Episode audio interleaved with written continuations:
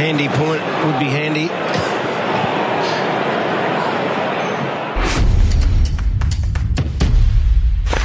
Yes, those were the wise, prophetic words of Mark Ricciuto, and this is the only show where you'll get the nuts and bolts, hardline, evidence based definitions of danger games. Anthony Hudson's candidate for the ultimate journeyman, and of course, handy, handy points. You are listening to the Footy Dictionary on SEN. I'm Harper Pestinger, and with me, first up, is Hamish O'Brien, who, in a big, big week of AFL news, is here to discuss the truly important stuff. How are you, Hamish? I'm well, thank you. How are you going? Going very well. Thank you very much, and uh, all the more well for having uh, the third panelist on the show. As always, Con- Connor Buttigieg. Connor, how are you? And you dug up a little gem for us. Actually, tell us just straight off the bat, where, where's this gem from, and when is this gem from? Well, I am good, thank you, Harper. But um, yeah, this I was just um, scrolling through North Melbourne's reserves page during the week on Instagram, and I actually, yeah, a, a, yeah, a, um, a pinned post on the page is uh, of George Wardlaw kicking his first goal as a North Melbourne player in the VFL, and uh, the commentators rolled with this. George Wardlaw, pick number four in last year's national draft. He crosses 50 to the city end of Arden Street, puts it on its way. It's starting to work back nicely. Oh, yes. oh welcome to the big time, George. big finish for the young man. Oh, Connor's got his head in his hands. Um, I look, I love the, I love how up and about he was. That was like it was great to listen to, but I don't think Georgie was um, sitting back in his draft year, visualising the big time and thinking of uh, a Saturday Arvo game at Arden Street in the twos. Against Port Melbourne. It's, uh, it's, not, it's not quite the big time, is it? It's not quite a twenty point loss as well. It wasn't exactly a maybe it was close at that point. I don't know, but it wasn't exactly a, a match winner. But uh, j- just to confirm, big time, pretty pretty basic definition. It's just the AFL, right? Boys, agree with that? Yeah. So I was going to ask Definitely. you boys: Is there ever a time at AFL level where it's not acceptable to use big time? For instance, if you're getting smacked by 120 points and you're playing in front of 13,000 people, it's uh, what is it? Heritage Bank Stadium. Can you allow it then?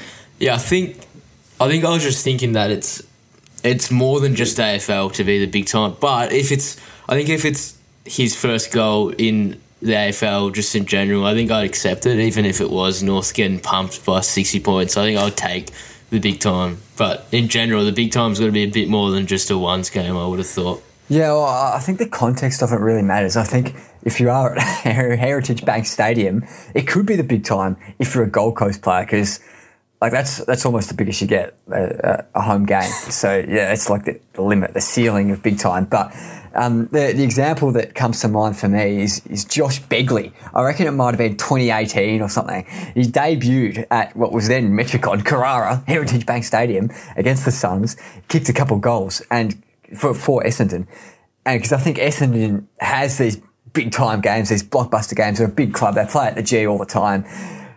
The ga- game on the Gold Coast for them is not big time. But if you're a Gold Coast player debuting, wherever it is, I reckon it's big time, Hamish. Mm. That's fair. Although I guess it just comes under the whole thing, doesn't it? That the AFL is the big time. Like you talk about the draftees get interviewed and they talk about wanting to make the big time. So um, I think I, I'm happy to let it slide for any goal, but it, I think it is a bit overused and there's definitely bigger times than others. Well, I I reckon there are some times which are almost too big to be labelled big times. For example, Marlon Pickett, his goal in the, uh, what was it, 2019 grand final? Yeah, That's not welcome grand to the stage. big time.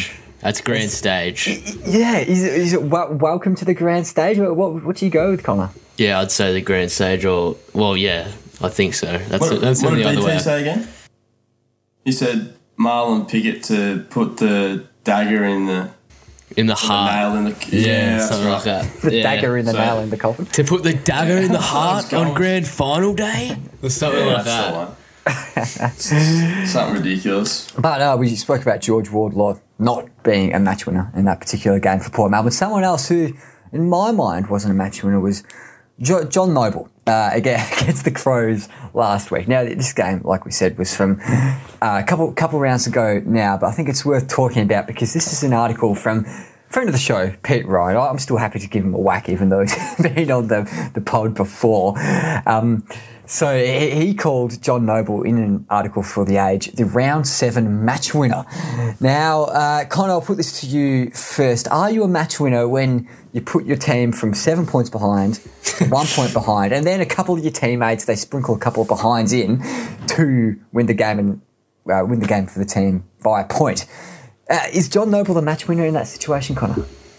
Uh, no, I don't think so at all. But the question I want to put to Hamish is though it was a point and it was the last point of the game, is still Sidebottom a match winner, even though, like, does the fact that it was a point, does that change anything in your mind, Hamish? I think it's more of a match winning score. I think when you use the term match minute, match winner, sorry, it's it's more reflective of someone's performance across the full four quarters versus. Um, it- I mean, it can be a moment, but in this case, when they were talking about John Noble, I think it's more referring to the fact that you sort of helped Collingwood's drive in the last quarter and got them back into it. And it's not necessarily reflective of just that last goal that he kicked. Um, and as for Sidebottom, I think it's a match winning point, but to call Sidebottom the match winner, it's oh, it's probably a bit of a stretch. What do you reckon, Harper? Well, similarly, uh, uh, maybe I'll ask this to Connor. I've never heard anyone label uh, Tony Lockett a match winner for his behind after the siren in the 96 prelim against Essendon. Match winning point, but, but not the match winner because I think you need to get the, the, the maximum the, through the big sticks to be the match winner, right? Yeah, definitely. And just to rebut you, Hamish, um, I think the context of what our boy Pete was saying, just reading the first sentence, it does say the round seven match winner was just the fifth career goal. So I think he was referring to that goal as the match winning goal. Well, Oh, yes. So Well, he though, was. though he might have been, as you said, he probably an, an important part uh, in getting the Pies back into the game. So he was a match winner in that way. I don't think that's what Petey's going with. Well, it's a bit confusing. It's a bit of a weirdly constructed sentence. I'll just read it out to people. Uh, it's the round seven match winner, comma, was just the fifth career goal for the 26 year old, comma, who became a rookie via the mid season draft. So it's a bit ambiguous, isn't it? Hamish, it kind of could be describing Yeah. both things, but either way, it's wrong. I've only got the screenshot in front of me, but can you remember what he said prior to that sentence? Harper, have you got any memories? Yeah, well, the, so the premise of the article is comparing uh, John Noble to Buddy Franklin because they've both had uh, both played in seven games, decided by one point. Um, and John Noble's hardly played any games. He's played like seventy six, I think, and Buddy's played like three hundred and fifty. Um, so it was a uh, interesting contrast between those two, but I I don't really think that helps in uh, Pete's case against this. So uh, bang the hammer, I find him guilty. Yeah, I'm agreeing. Yeah, fair. I don't. I don't like it. I think it's too broad. Anyway, even if he was going for what Hamish was saying, I think it's uh, it leaves it. It leaves it open to be misunderstood. I think. Uh, I'm willing to give him the benefit of the doubt in this case, just because when I read it, I took it as him being the match winner across the whole game. But it probably, as Connor said, leaves it a little bit open to interpretation. So it's a bit, it's a bit borderline. It's a bit 50-50. Harper. Is it ma- match winner across the whole game? So is that like a performance? Um, Yeah, like a match like a winning match winning performance, like Nick Daicos, Mm. Anzac Day type thing. Yeah, perhaps. Um, what do you have? I don't. I just remember he was very influential in the last quarter. So I mean, match winner could be last quarter. I reckon count as a quarter's performance. just to sort of put this on its head, I mean, probably stretched on with this a bit too much, but could it be argued that, like, I just sort of think, I don't even know if many people would be in agreement to this, but Joel Selwood in the grand final, the first half, I thought, was one of the better individual games I've seen in a while. Can you have a match winning performance in the first two or three quarters? Like, can you, especially in a game that ends up being a blowout, can that be a match winning performance? I, I, I don't think you can have a match winning performance in a blowout. To be Yeah. honest, because I reckon that Yeah, true. they'd go with the game breaking performance. I yeah, reckon. game breaking. uh, Yeah, anything. exactly. I think it has to be a close game for it to be considered match winning. because you need someone to be the difference. Otherwise, if it's a blowout, then you've got so many blokes contributing that nothing's really standing out. Yeah, yeah, you're right. Well, just just to further us along a little bit more, just the last thing on match winners and match winning performances, etc. Um, whether it's the goal or the player, can can it be a match winner? Um, if it's with ten minutes to go in the last quarter, it's the goal that puts you ahead. It's the last goal, but there's ten minutes to go. Is that still the match winning goal? What, what do you think, Connor? it's so hard. Like, I mean, in theory it is, but it just doesn't sound right. I don't, I don't like it. Jars. Yeah, Uh, Maybe if they, I feel like they do say this a bit, go, oh, it ultimately proved to be the match winning goal Yeah. or something along Yeah. those lines. It's the eventual. but- Yeah, mm. Yeah, or the last goal prevailed or something like that. But yeah, it uh, doesn't uh, sit. I think it has Yes. to come at a point where the commentator would have some confidence in saying, mm. And that is the match winner, or Yeah. something like that. And they're not they're not going to bust that out 15 minutes through the, through the final term, are they? But uh, while while we're on Collingwood, this is. Uh, Look, it's a shame we couldn't get Darren Dong and Dixon on for this one. He was unavailable this week. But um, you may or may not have seen Mason Cox uh, appearing on the, the American version of the TV show 60 Minutes this week because he is, uh, as hard as it is to believe, he is American, Mason Cox. Just worth sharing to people who didn't know, I think. Uh, but he was on 60 Minutes with uh, Jon Wertheim in a YouTube video uh, titled Australian Rules Football Star Mason Cox explains how to play Aussie rules. The game isn't easy to explain, but it's been described as a mixture of soccer, football, and basketball, and it's one of the roughest sports out there. Looking ball, Dangerfield. Rich with a well-timed fist. Cripps. We traveled to the land down under to learn more about how Aussie rules is played. How do you explain this sport to outsiders? Yeah, AFL is a it's unique. It's unlike anything in the world. I think it's the toughest sport in the world with how much you have to run, the, the collisions, everything. There's really no rules to it. You can tackle, you can come punch people, and you have sticks on either end. You just have to kick it through, and whoever does that more wins. Describe that with excitement. This this, this anarchy, uh, you, you like this? Yeah, like it's just a it's a chaotic sport that no one really knows about, bar Australia. Look, there's a lot to break down there, Connor. You, you, you were cringing, your head was in your hands. And look, this time I'll forgive Mason calling the sport A- AFL, even though he is a uh, multiple time offender. Um, but question for you is uh, how, how do you think you would describe Aussie rules to a foreigner, and why is it not at all like Mason has done that to uh, Jon Wertheim? well, I don't even know how I would start by describing it. That might be a Hamish thing, but I just want to say, for I don't know what Mason is watching or playing when he's out there, because for a game that's so highly and I guess controversially officiated, for him to say that there's no rules is just it's disgusting. I don't, I don't understand where that's come from. And secondly, in what world can you just run around and, and punch blokes, as he said? Like, where does that come? Where has he been told that or shown that? It's deplorable, and it, what it does remind me of is about ten years ago when the AFL released the "What is AFL Aussie Rules Explained" video, which I've watched numerous times to people reacting to it, and they and they Yeah. talk about the game and describe it in the same way that Mason has. That there's basically no rules and it's just a base. It's a free for all, is what they describe it. It's hmm. funny because I think the AFL go down this when they market the game overseas or just wherever they advertise it as a brutal sport with all the bumps and all the the tackles and the the punch ons and that sort of thing. Yet it's the very thing that they're trying to stamp out of the game. So Yeah. it's bizarre. Yeah, like I, I could just picture right now some American reacting to an AFL biggest hits Oh, video and what yeah. the flame on heck is going on here? Kind of thing. There are hundreds of those on Where are the on YouTube. pads? And it's where, where are the pads? Exactly. it's it is uh, embarrassing. Uh, I think uh, a blight on our sport. There, there are some lovely American fans out there, as as we know, uh, Hamish.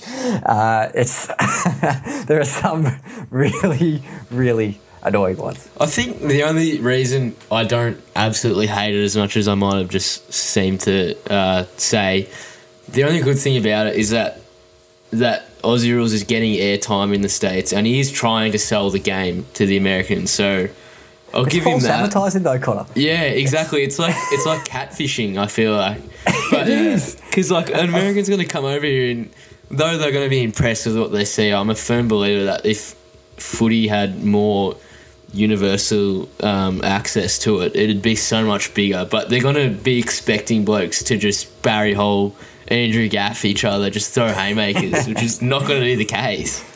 well, I think the pro- the product is good enough to be selling on its own as it is right now, without all the extra punching and stuff. So why have to throw that into, you know, make it a bit more, give it a bit more pizzazz? There's no need for it. Well, I I have spoken to Donga in, in the last few days, and um, like, I think he's he kind of says that it's just such a foreign concept, and it's so different to anything else. It's almost hard to know how to compare it, and like our, our love for it is so great, but um, people really need to listen to a radio show like the Footy Dictionary to really know why, because it's all the niche things. It's not the big hits necessarily like it is for uh, rugby league. Yeah, and I Rugby hate league.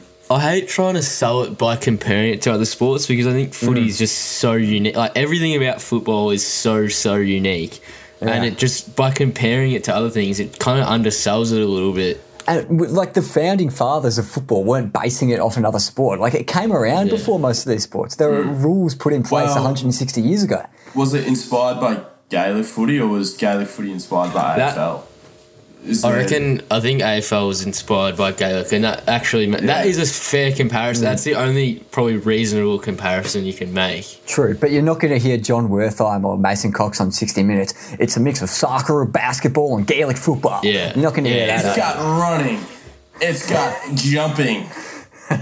it's football like you've never seen before. And just to add, I don't think it was in this clip that we've just played, but I'm all but 100% certain either the bloke interviewing or Cox said at one point in this interview that it's a mix, uh, it's got something to do with cricket. I'm literally like, Yes, positive. yes, he did. One of Oh, them wait, said oh, that. I can confirm And- that. I'll play it now. It's unlike anything else you've ever seen. It's probably the, the roughest sport in the world, I'd say. It's a mix of basketball, football, um, it's a mix of soccer, uh, cricket, even. There's really no rules. And that is just, that is a genuine disgrace. Like, that actually really, really just grinds my gears, boys.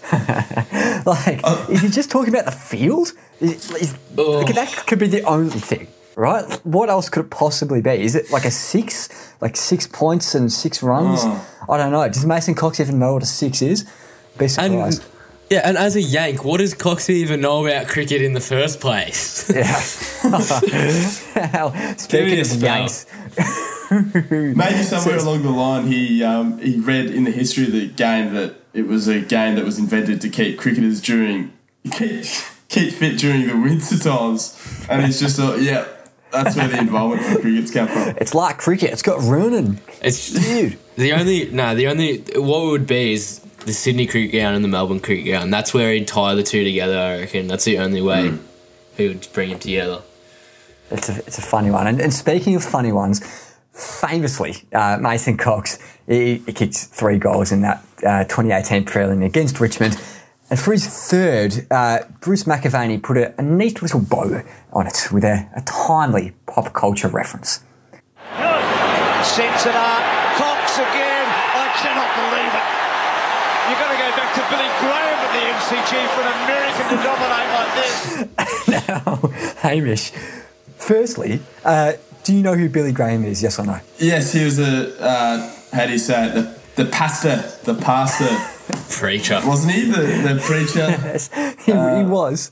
And look, I, I wouldn't be that 50s? confident that that many people would know about him. He he was an American uh, evangelical preacher uh, who pulled in 130,000 people there at the MCG for his, his wise, wise Mark Ricciuto esque uh, words in 1959.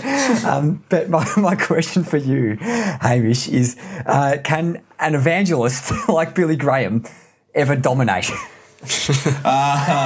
Well, he probably. I mean, he pulled in big crowds. So what can you say? He dominated. Well, airways. No, he, dominated the public forum. That's what he did. He, he spoke to the masses, and they came en masse to the G and they congregated and he just delivered one of the finest performances that the 1950s ever saw. I, I think if you ask Billy Graham himself about it, he'd only want to be saying one uh, one person was dominating, and that, that was the man upstairs, not him. He'd be, he'd be real humble about it. Oh, for sure. Uh, did they have the um? Uh, what's the what, what's did he call it? What do you say? The s- edit this out. This is pointless. I don't know where I'm going. the evangelist dictionary here on SEN. You're listening to that, of course. Uh, but Lord, is there hear our prayer. Want to Wait, preach your love to the mighty. I got above. No, nothing. That's fine. Whatever. Crickets. uh, edit the crickets. You've given us absolutely nothing. The Lord's not going to be happy with you, mate. Uh, moving on from Billy Graham and religion and the like, and into into the real footy stuff now. This is why we call ourselves the Footy Dictionary here on SEN with Harper Pesting, Pestinger, Hamish O'Brien, and Connor Buttigieg. This is from AFL Daily. Uh, I think the name describes the podcast really, and this is Nat Edwards previewing, previewing even uh, Fremantle versus Hawthorn. For me, I think they're just so desperate to, to get a win and try and get some momentum. This game against Hawthorn, like a lot of people would see it as a, a potential danger game for Fremantle, given the Hawks haven't been playing all that bad. They're Now, Connor, Freo, I think it's fair to say, uh, kind of down in the doldrums this season. When you're widely considered to be out of the finals race like Freo are, are there any danger games? And when you're out of form, you've lost a couple games in a row by about 50 points, uh, do you ha- can you have a danger game? I don't think so. Well, I think realistically, every game's a danger game when you're not playing well because you're at danger of losing. But I think a danger game, yeah, it's more for I'd say a top.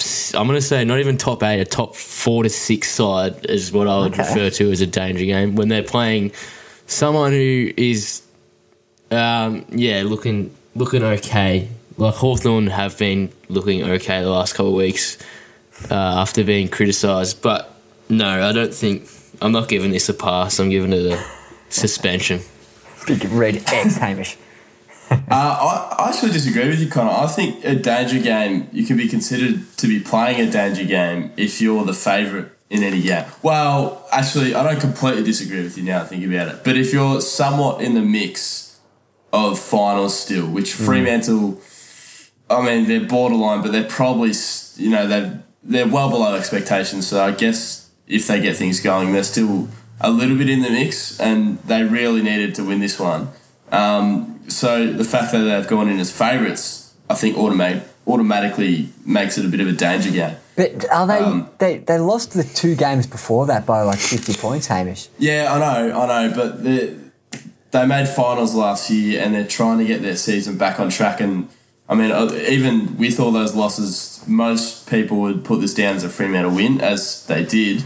So coming into the game, because of those expectations and the expectation that they need to somewhat get their season back on track, I'd say that it could be considered a danger game because that loss is one that you really don't want to drop and Hawthorn wanted to bounce back. So I can see where it's coming from. I think teams like Hawthorn, North Melbourne, West Coast, we can call them potential banana skins, right? Especially if they've hmm. got a little bit of confidence after a couple good performances or something like that. And you're going to hit the ground harder. Your impact is going to be greater if you fall over the banana skins, if you go and you're going at a fast pace already. Freo, they're just strolling along. They're, they're not like careering towards the top eight or anything like that. So if, if they fall over, like the, the stakes aren't even that high because their season is the shambles anyway. Well, maybe this is a Carlton thing because, as you boys know, I'm a I'm an avid big footy reader, um, as any self-respecting football supporter should be. And um, if I was to get anything out of the Carlton board, it'd be that every game we play is a danger game. Every single one of them. And I think maybe it's more of a me- mentality thing that we're just probably a bit fragile upstairs and uh, don't have any trust in our side whatsoever. But I think the fact that they are teetering a little bit Fremantle makes it more of a danger game than if they're coasting because it gives that sort of nervous edge to their supporters. I was going to say, Hamish, on your beloved baggers, um, I think you guys were not to bring it back up too much for you, mate, but I think you guys were marginally favourites Friday night. Is that correct? Yeah, we were. Um, But said, just oh, hear me sorry, out. go on. If the, we, even though, like, I'm sure you would have.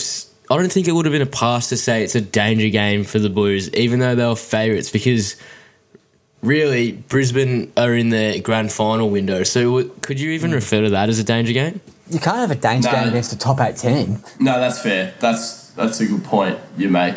Although that being said, I I completely agree with you. But we weren't really favourites. I don't think. Like, Yeah. it, Yeah. A, a lot of that came down to the fact that we were at home and you know we just thrashed the waffle side over in Perth and that sort of thing. So. Um, the betting line probably wasn't very suggestive of how much confidence any Carlton fans actually had in the side. So it was a little bit questionable with the favourite favouritism. Yeah, yeah. Oh. I want to ask something to you, and I, well, I want to kind of test the parameters of our definition of a danger game. So we all we're all kind of in agreement that it's a high stakes game where you are the favourites playing against a side kind of kind of near the bottom, but ha- perhaps have a bit of fire in the belly and could spring an upset. Right? We agree on that. Yeah. Yeah, Okay. the team's got to be rated lower than you too. So what kind of Yeah. yeah. Brisbane makes Yeah. sense. Okay, well, maybe this is stretching it a bit, but let's say Hawthorn are playing Freo late on in the season, and they want to they want to finish bottom to get that prize number one draft pick. So, if Hawthorn don't want to beat Freo, is it a danger game for them because they're a high chance of winning? Nah, you're pulling, you're pulling my, le- you're pulling our legs a bit here. I reckon. You're clutching at straws, already. reckon. Okay, now we'll, we'll oh. move on from that swiftly because uh, that perhaps was a bit of a stretch. Um, but um, we had on Friday night that uh, Carlton Brisbane game that we're, we were talking to, and uh, it was billed by many parts of the media as Charlie versus Charlie, Curnow versus Cameron, CC versus CC. And I want to know from you guys. Um, these two are pretty uh, good examples of it, but there are a few other players out there, aren't there, um, who just aren't really referred to by commentators by their surname, right? I can think of a few. oh, who can you think of, Harper? One Right. Okay, throw it back. Oh, I think the number one's got to be uh, Eddie. Or, I would actually, Oh. I would argue the number one's Dusty. so, oh, I was going to say, say it with me, because Yeah. I would have thought Yeah. Dusty, but oh, um, when they say Eddie, they love to string it out as Eddie Betts. Like it's it rolls off the tongue True. as Eddie Betts. So he gets a lot of surname action in there. what about Buddy, number one? Yeah, Yeah, yeah, that's up there. Well, Lance doesn't even get a look in, but they do Yeah. call him Franklin a bit still. So John Longmire calls him Lance, but he's he's not a, he's not a media performer. It's like his mother, pretty much. they're on, they're on personal uh, wavelengths to each other. They sort of uh, what's the word? They, they uh, confide in each other, John and Lance. So it's a bit more of a personal relationship. I'm always going to sort of. Um, obviously, the one that I've got is Max Gawn, but I think that's more just uh, Hamish McLachlan tends to do that, and he loves just calling him Big Max or Max repeatedly. But I think Dusty, I'll almost give it a pass to because I suppose Dusty's not even his actual name; it's Dustin. But I think Dusty's a bit more unique, whereas just saying like Eddie or Charlie is just a bit annoying because, especially because Yeah. there's so many Charlies and or Matt. Like it's just such a common name. Whereas Dusty's sort of like it's just him. No one really calls him Dustin or Martin. I, I think it's um, very well suited to uh, kind of on and off players. And well, it's it's almost always like the explosive types, like forwards or midfields. You don't hear it for defenders. Like Harris Andrews is going to be Harris, is he? Even though that's a unique name. Like Joe Joe Daniher as well. He he, he is Joe. Like you say Joe, and you know who you're talking about. I reckon another one, um, and this is more Bruce McAvaney especially, but Cyril. He I don't Yes. think I ever heard him say Rioli. He just, Cyril, remarkable. and we did put the question out on Reddit, and you can check us out on Reddit or Twitter or Instagram or even TikTok uh, at Dictionary HQ. And uh, we asked the AFL subreddit for the greatest players, not called by their surname. And the one that really stood out to me from here, uh, this is from Atomic Mole is Cool, uh, was Aaliyah. Yeah. Well, I mean, Yeah, he- but it's a bit of a. Don't know to say that. yeah, that's just that is just brilliantly done by whoever wrote that in. I'm just a bit disappointed, to be honest. Yeah. Oh, you were building that up for something really exciting, and then we got. I'm that, actually so- the most disappointed that I had to think about it for a second. Like when you said it, I was just Yeah. like, wait, hang on. I think we might have we've, we've squeezed a bit out of that one, and we'll move ahead to Collingwood versus Sydney, the game on Sunday. Um, and of course, Collingwood won 11 11 77, one of my favourite scorelines, to 6 12 48 for the Swans. And another friend of the show. Now, this isn't necessarily Miss Demeter, so I'm not calling her out. I just think it's an interesting uh, question for, for you, Connor. So, the headline of the match report from Sarah Black is uh, High Flying Magpies overcome Swans in tough tussle. And then a little subheading the Magpies scrapped past the Swans in a tight contest. So, I'm interested to know scraped past versus scrapped past. What are they and how are they different?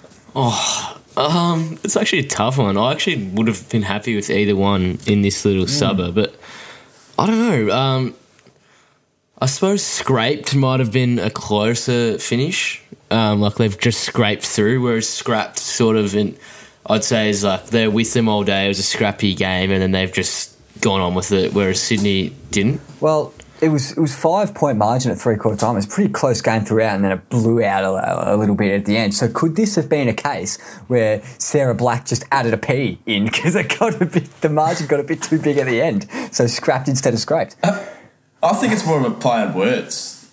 Like she's obviously in, like in a sense she she knows that it's supposed to be scrape pass, but she's it's more of a scrappy game, and she's recognised that the game was really scrappy. So she's instead of instead of scrape, she's gone scrapped. I like it. Does that well, make sense? I, I think she's done a. I think she's done a very good job because just looking at our little screenshot we've got here, Harper, you screenshotted it, um, and it says by Sarah Black just now. So she drew attention to it pretty quickly by getting us to talk about it. Uh, given you screenshot it as it's come out. Sitting there on the AFL app trying to refresh that. Sarah, she she messaged me on Twitter saying, "Oh, I've got something good for you boys on the dictionary this week." Sent it straight through. Uh, but let, let's go from the scraping and the scrapping to a uh, subject that we have talked about many, many times here on the Footy Dictionary, and that is the subject regarding talent. This is from Port Adelaide versus Essendon at Adelaide Oval when Anthony McDonald Tipungwuti um, uh, fumbles a bit, gives away, uh, turns it over, and it results in a Jason Horn Francis shot at goal, which is where we'll pick up. This gives them an opportunity. It was a gift, and they need to cash in. Well, that's what you get with a talent like McDonald, Tipungwuti. Try to open things up. That's our first behind of the afternoon from Jason Horn Francis. He doesn't look too happy with himself. They're the talented players, Gerard. They they're great when they can expose their, their talent and put it on display, but they try for some things which are low percentage. Okay, got us. So, firstly, Anthony McDonald Tipungwuti, talent, yes or no? And secondly, right at the start there, Gerard Healy said it's a gift and they've got to cash it in. Cashing in gift seems a bit rude to me. Well, just firstly, I think Tipper is absolutely a talent, and I- I don't want to insult you, however, I would say a talent and nothing more than a talent. Yourself, what would you argue? I'm sure you would argue differently, I think but I think he's too old. I, I, I think that, that talent has to have room to improve to become, say, a star. And Tipper, I don't think he's getting any better. If anything, he's much past his peak. Can, can you can you regress from a star back to a talent? That's a good question. The circle of life. Um, Yeah, uh, no, I don't think you can. I think a talent is only early days in your career, Hamish. yeah. No, that's fair. That's definitely fair. It's just because his output's obviously dramatically dropped because he's you know come out of retirement and started playing, but he still shows those flashes of brilliance every now and then. So I get the talent term, but yeah, it's. I mean, because he's already a solidified star, you can't you can't go back to being a talent. I would have thought. I just don't think he. Again, going back on it, I don't. I think he's definitely. Um, I don't. I don't actually think age is that big to do with it because he didn't start playing as an eighteen-year-old. What he would have been? What twenty? How old would he have been when he started playing? I think he was picked up by the Bombers in when he was like 23, so. Yeah, and then he's also missed a season through retiring. So I don't think the age has as big of a factor. missed a season through retiring. Yeah, I was going to say, did he, did he even miss a season or like five games? I thought he, I thought he missed like. Did he play last year? Uh, that's my bad. Then I no, he, did, he didn't think play. La- he didn't play last year. He was uh, like really unfit at the start, and then just retired, hung up the boots after round Yeah. ten or something, and Yeah, then yeah, uh, it was before, right before the Dreamtime game, and then uh, obviously didn't play until uh, round one when he got subbed on against the Hawks. I think his best is more than a talent, but it's just how much we see of his best. So that's why I would probably put a blanket over him and call him just a talent. Well, here's another thing. You can't be called. You can't be in peak physical condition to be called a talent, surely. But you look at a Jake Stringer who's always had question marks over his fitness. Or when I say talent, I mean X Factor. Obviously, Tipper now. It always seems to be people that you know aren't the ones, the ultimate professionals, as said Seb Ross uh, said last week. It's not the players that are doing hundred percent of um, the work behind the scenes and that sort of thing. They got to be a little bit uh, on edge and perhaps you know being a little edgy on their selection. Oh, fuck. what am I saying, boys? I don't know. I give it up. Uh, yeah, I, think. Um, yeah, Jake Stringer, I call him X Factor, but maybe not a talent. Um, And ma- maybe he's, he's almost too often off compared to on to even be X Factor these days. Um, but uh, like, yeah, I- think once you hit 24, say, your talent uh, window is over. It slams shut. But does that mean he was already passing talent after a season of playing footy? if he Well, got he- picked up when he was 23? Well, so uh, yeah, he got picked up when he was 23. He was playing in the VFL for Essendon for a few years before that. But yeah, I, I, I do think so. I think um, ma- maybe it's a bit different. Um, it- it's not like he was Irish or something and he just learnt the game or Mason Cox or something. Yeah. You know, I wouldn't call Mason Cox a talent, but may, maybe if you come over from playing Gaelic uh, when you're 28, you can be a talent. But even then, as as I say the words, it just sounds wrong. Would you say that he's a star? No. So what would you call him then? Well, I don't think everyone needs to be labelled and categorised. Yeah, that's true. Connor, thank Yeah. you very much. No, no, no. You're right. You're right. I just think The, it's. uh, I just think when play when when commentators are looking for something to say, they they often just fall back on talent. I think it's a a big thing to f- uh, fall back on. It's a curtain for them. True. Curtain. And Americans tend to fall back on star when describing Mason Cox, even though I don't think anyone agrees with that. Uh, but another one um, from uh, Essendon versus Port Adelaide, Port Adelaide versus Essendon. Uh, this is from the little like highlights clip on the AFL website. So a good goal by Jake Stringer in the uh, third quarter, I think it was. Um, and just the headline for it and the little subheading is what caught my eye. It says, Stringer show uh, absolutely electric in this goal. Jake Stringer completes a dazzling major for Essendon to halt Port's momentum. Firstly, I don't think you can complete a dazzling major, and I don't think Stringer's show absolutely electric it makes any sense. I think a show needs to be over a longer period. It's um, it's not even one night only. It's for one moment, one goal. It can't be a show, Hamish. Absolutely not. Absolutely not. It's got to be at least three to four. I would have thought, but there's oh, these these AFL headlines for their highlights really just do my head in. Yeah, oh, that's I think shocking. we, were we We can talking get a about stinger this on the show? one day, I reckon. Yeah, were we talking about this on the show or last week? In the Just chat, I reckon it was in the chat, I think, yeah. I think we Yeah. may have been because I've just gone back to the Carlton Saints game from last week, and the, some of them are horrendous. It's like Owen Slot's astonishing fifty meter sparkler. Gresham converts intercept into They're magic. creative, if nothing else. Splendid Durdin strikes gloriously. Can I hit you with another one, Sorry. just quickly, Connor? Uh, this is Yeah. from uh, Saints versus Roos. Uh, Phillipou stuns Marvel with spectacular specky.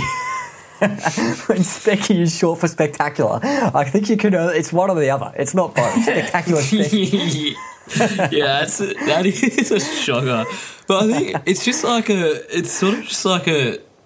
It's try to come up with the most outrageous adjective you can and put fit it into five words somehow. That's what they go for. It's yeah, so- well, it's so it gets clicks, it gets attention. It, like, it works for it. I mean, we're, it we're here talking about it, so uh, exactly. It's very clickbait. That being said, I'll just I'll just rush to the defense of the Specky one because uh, what were we talking about before, where you can interpret oh the conic. We were talking about how everyone knows what the conic means. Well, in this case, spectacular Specky. Everyone knows that Specky is short for spectacular mark in this case. So, and then it's the Specky refers to the mark, less so the spectacular part of it. Does it? I don't know. Do you know what I mean? Though? I still think it was, it's jars though. Yeah, it's, it's, it's very jarring. I, Yeah. I I don't disagree with you, but I, it's not like they're saying the same word twice in a row. Yeah, like You think- sensational Specky. If you really want the alliteration, Yeah. just go for yeah, that. yeah. It's- I think not like also there's a dearth of options. to to um to jump to their defense that has a that probably has a bit of a um, time limit on how quickly you need to get that out as well the highlight with the package so with the title so yeah, I think it was just a rush of blood if anything I, I think anyone who's written up a journalistic article or an essay or something knows that it's not too hard to look up spectacular synonyms and come up with Yeah. sensational Yeah, just you're like right. that. And to get that job, pretty poor. I would've Ask thought a you had friend. bit skill. anyway, but uh, one one more from uh, Port Adelaide for the. Uh, versus the Dons. Oh, it's, it's not the last one actually, but another one. Uh, this is a Gerard Healy masterclass for Sam Weideman's goal in the first quarter to put the Bombers in front by two goals. Wiedemann and Langford have saluted, and the Bombers have too. And Port Adelaide haven't even been in the front half yet. No, they haven't troubled the keepers at all. They haven't won a stoppage. Uh, it's, it's. Uh, I'm not sure what they have had for breakfast, but it certainly wasn't what uh, Horn Francis had last week. We'll have to get Rue, uh, to do an in-depth analysis, Dermott. It seems to be uh, seriously impacting this result. But uh, Laverde, sorry. Langford was really superb getting uh, out on the uh, charge, Silence, yeah. and that opened up the space. It's just a dog's breakfast, that 30 seconds, isn't it, from Gerard? I mean, we can go into a lot of detail on that. But firstly, the, the keeper is troubling the keepers. My first initial reaction to that was he's not referring to a wicket keeper in cricket, he's referring to a scorekeeper. But then I was thinking that doesn't make sense because it's, it's No. timekeepers. So No, I, There's I- no- I think he's just. I thought it was referring to the goalkeepers goalkeepers. Yeah, yeah I, I think he's. It's like a s- soccer uh, analogy, but completely misused. and like an international rules thing, maybe like Dustin Fletcher in goals, but it doesn't work. Yeah, I think um, it's okay. It's it's not great, but I think it's okay because it's it make it leaves it up to the mind a little bit. I would have much rather maybe haven't troubled the scorers. yeah, that- maybe that's why I thought a But wicket the, keeper the, because the I was point he was making though was that they hadn't ventured into their forward half. It wasn't even like they didn't come close to kicking a goal. Like they were that bad in the first few minutes. They hadn't got into the forward half. But the keepers don't stay on the halfway line. Yeah, yeah. not great. yeah. It's a yeah, it's it's very interesting, and I think the little bit of silence, which Gerard silence just follows Gerard. I think a lot of the calls he he gives out are often followed with silence. And it seems to really be a uh, an uh, off off tube is is that what they call it when they do it in the studio? Uh, just awkward silences when they're not actually Yeah. the ground. Um, and the the breakfast chat did uh, spill out into um, f- further on in that quarter. Uh, but one more thing on Essendon versus Port Adelaide, and would you have a stinger for it?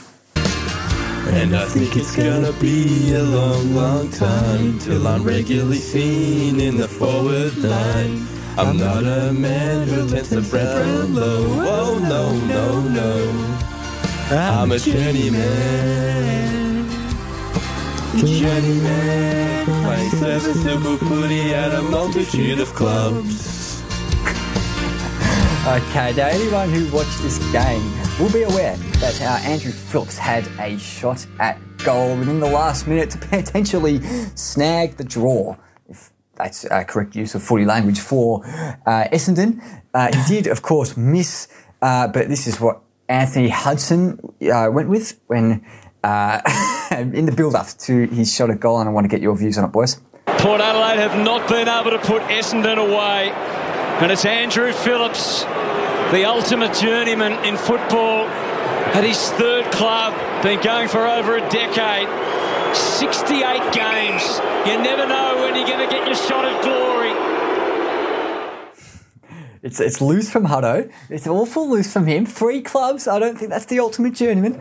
I think I think he's pretty close to it. I mean, we've spoken about him before. Three clubs, a decade, sixty-six games. What more do you have to do? And be a redhead as well.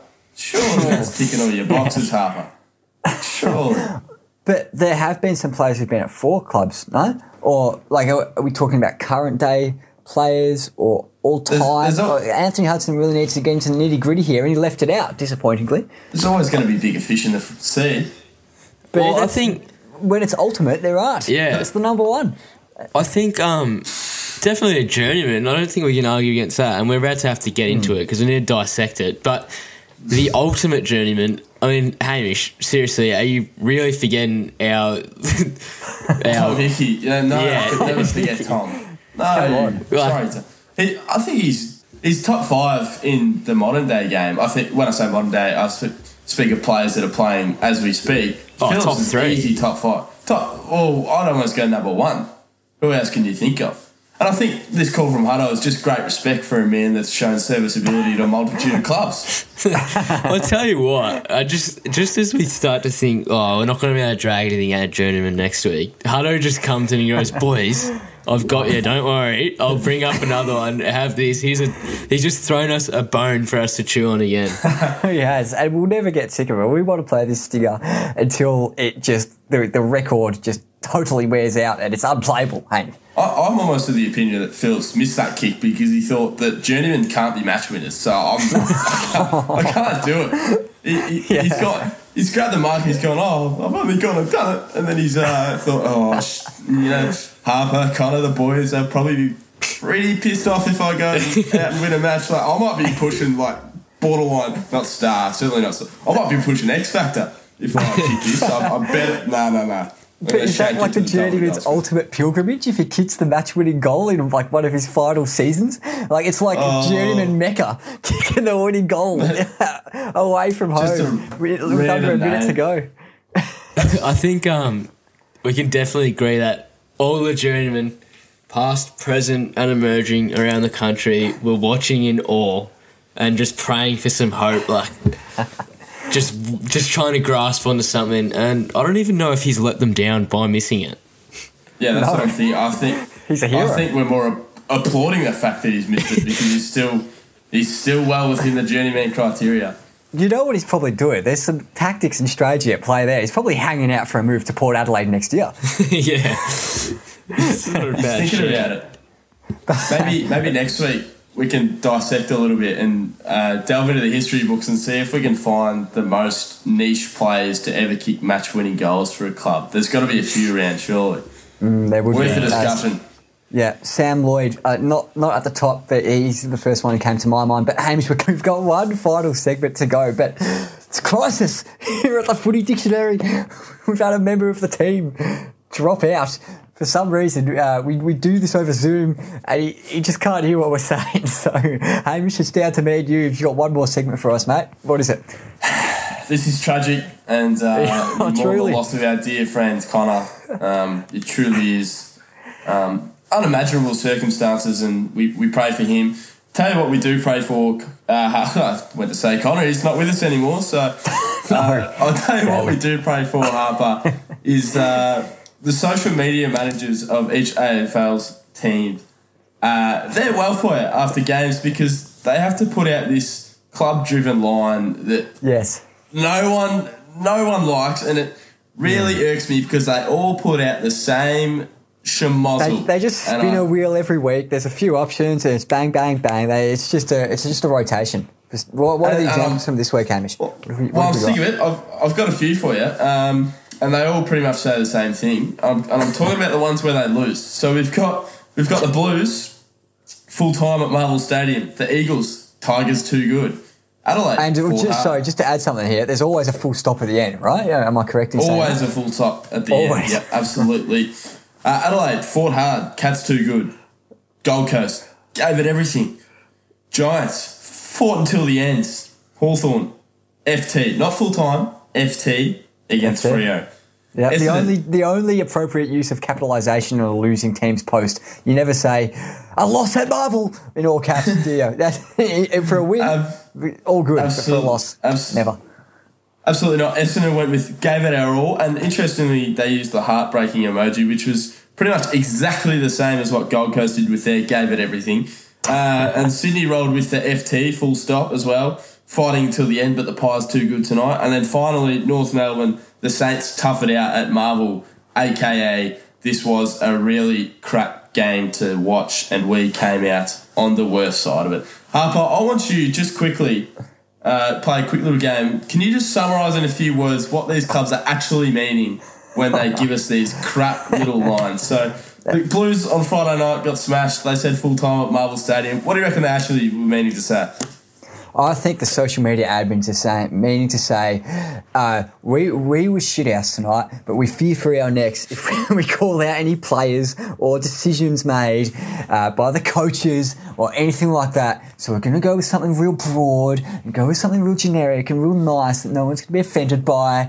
And look, so I'll tell you what it is, Hamish. It's political correctness gone mad, is what it is. Oh, it's disgusting. I'd just love, you know, one of the social media managers to go AWOL and just lose their crap and just start like throwing out lines like, "My God, we were deplorable tonight. I'm sorry You know to everyone that had to witness that crap."